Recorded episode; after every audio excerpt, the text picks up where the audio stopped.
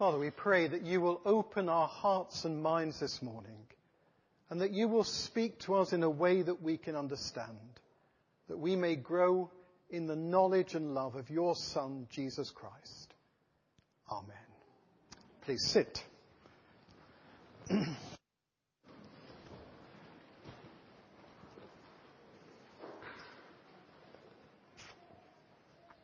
so, William and George and Amy, I was really thrilled when Lee asked me to take part in this service this morning because although I've been ordained for 40 years, for more than half of that, I was an army chaplain. I spent my time with men in middle of woods and fields and here, there and everywhere and did very few baptisms.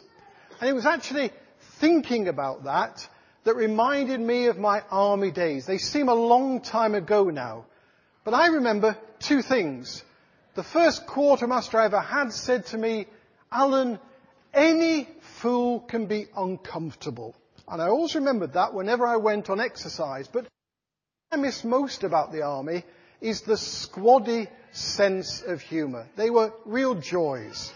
And they said to me very early on, Padre, do you know the most dangerous combination in the British Army? And of course I didn't, and they quickly told me the most dangerous combination in the British Army is an officer with a map. Actually, you know, for once the squad has got it wrong. The most dangerous combination in the British Army was an officer without a map. Because then you were totally lost. And I want to talk this morning a bit about maps, and I want to talk about stories. People who tell stories are dangerous people. But even more dangerous are those who have no stories to tell. The most dangerous people are those who have no stories to tell. Let me tell you a story, and you'll quickly piece together the missing parts. Last Sunday, I was jumped on and hugged by strange men. I was kissed by a woman I had never seen in my life. The baptism parties are worried it wasn't in church. It was actually in the Willow Tree pub. It was a great day. I don't normally spend my Sunday afternoons in a pub, but there I was, tears, I joke not, rolling down my eyes, hugged and jumping, you know, like some banshee. It was wonderful. For 44 years and two days, I had taken abuse, ridicule, mockery from everybody I met because I said, I am a Manchester City supporter. It was terrible. I got it all the way through my army career and everywhere else. And I was even given a present on a birthday of a book that said, the title was Manchester United ruined life. Absolutely true. Now that's a little bit about me. If I had time, I'd love to find out what your stories are. Everybody has a story. It's our stories that give us meaning and purpose and in life. But actually, you know, our little stories are contained in a big story. And that's what happened to William and to George and to Amy this morning. They became part of the big story. Their lives, the excitement of their family, and all that their future holds. We are now praying that they will understand within the story that's contained in the story of stories. Did you notice they were given a Bible today? A Bible just isn't a printed book. The Bible is the collection of our stories.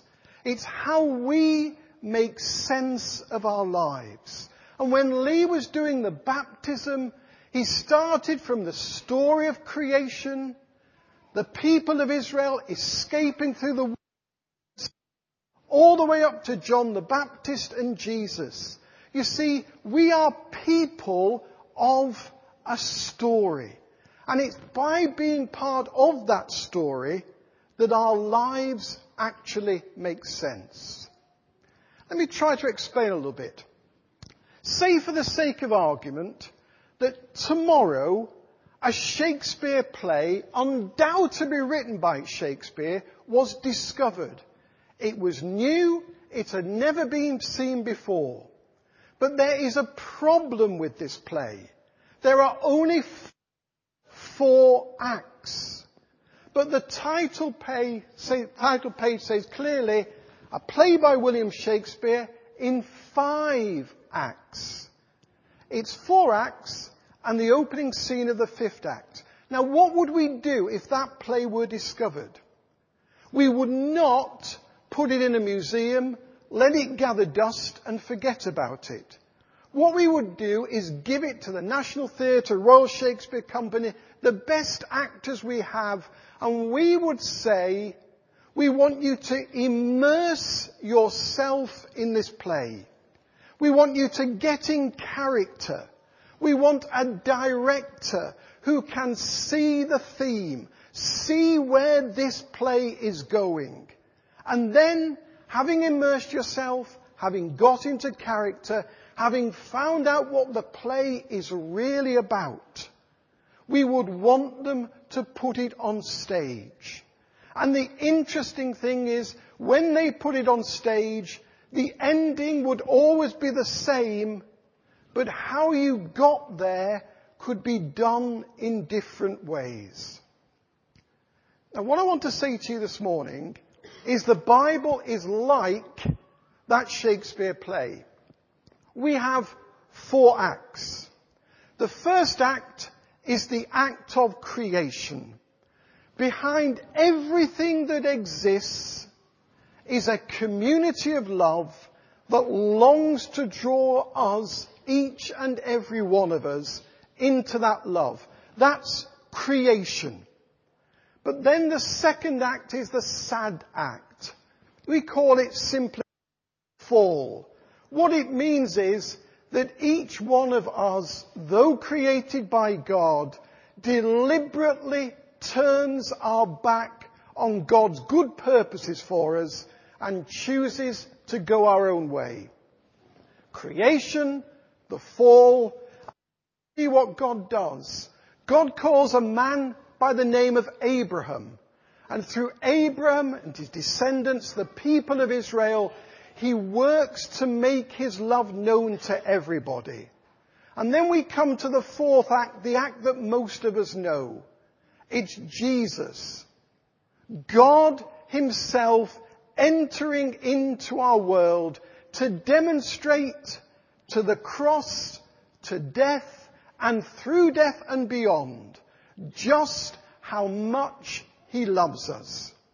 We've got four acts of this play and we've got the opening scenes of the early church. So what do we do? That's where it seems to stop. The book that we gave to William and to George and to Amy is the first four acts. How is the fifth act to be staged? The answer is through you and through me and through people like us.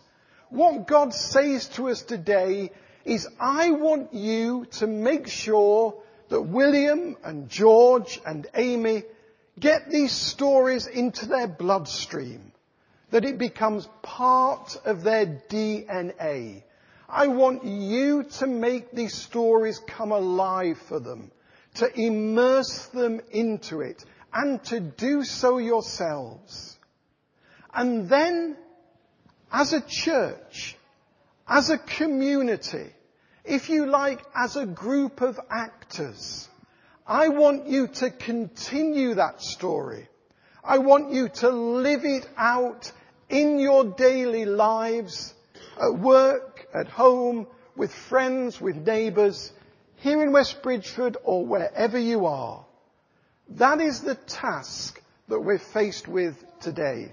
Excuse me as, if you like, people who are commissioned to do the fifth act That's our job. That's why the Bible as story matters. That's why we come to church. That's why we have Christmas and Easter and Ascension and Pentecost and beyond. Because what we do is we shine a light on a different part of the story at different parts of the year until we live in the story and the story lives in us. That's what is beginning, please God, for William and for George and for Amy this morning. But there's something else. That play by is only a partial comparison. Let me give you a second one.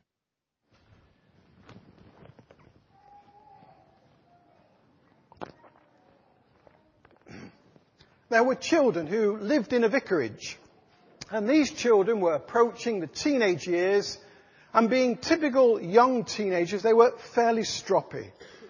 They got tired of the fact that their father, the vicar, was constantly inviting preachers and missionaries and Christian workers to come and preach and to stay overnight in the guest room at the vicarage.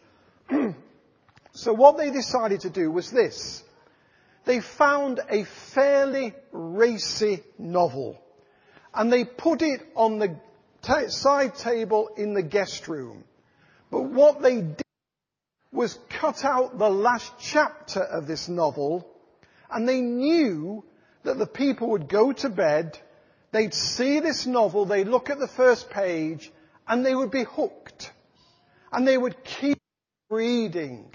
And then just as they wanted to know how the story ended, what happened, they would find out that the last chapter had been removed. And they would go down next morning to breakfast, bleary eyed, lacking in sleep, but being too embarrassed to admit that they had been reading this book and yet wanting to know what the end was. That, my friends, is not where we are. We have a story which we need to live out ourselves, but there is no doubt what the end of that story is. You see, the director, if he were putting on a play, would have a theme. And the theme I can give to you in three words. Our God reigns. Our God reigns. He always has and he always will. And you see, the chapter of the story is this. The God who created us in love longs for us to respond to that love, and at the end will each one who has responded to his love into his presence, there to enjoy his peace and his love forever. We know the last chapter.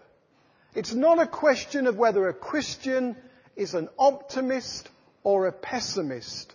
A Christian knows the end from the beginning. And so today, it's a great, great joy to welcome William and George and Amy into our story and to say to the parents, the godparents and the friends, please make sure they know the story. Please encourage them to be part of the community that lives that story. And please let them live with absolute confidence that life has meaning, that life has purpose, and that life is going somewhere. God created Amy and George and William in love. And God longs for them to live in response to it, and at the end of their lives, to live with Him. That's the story. That's my story.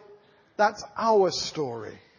My is that we, one of us, in the light of that story. Let's just pray.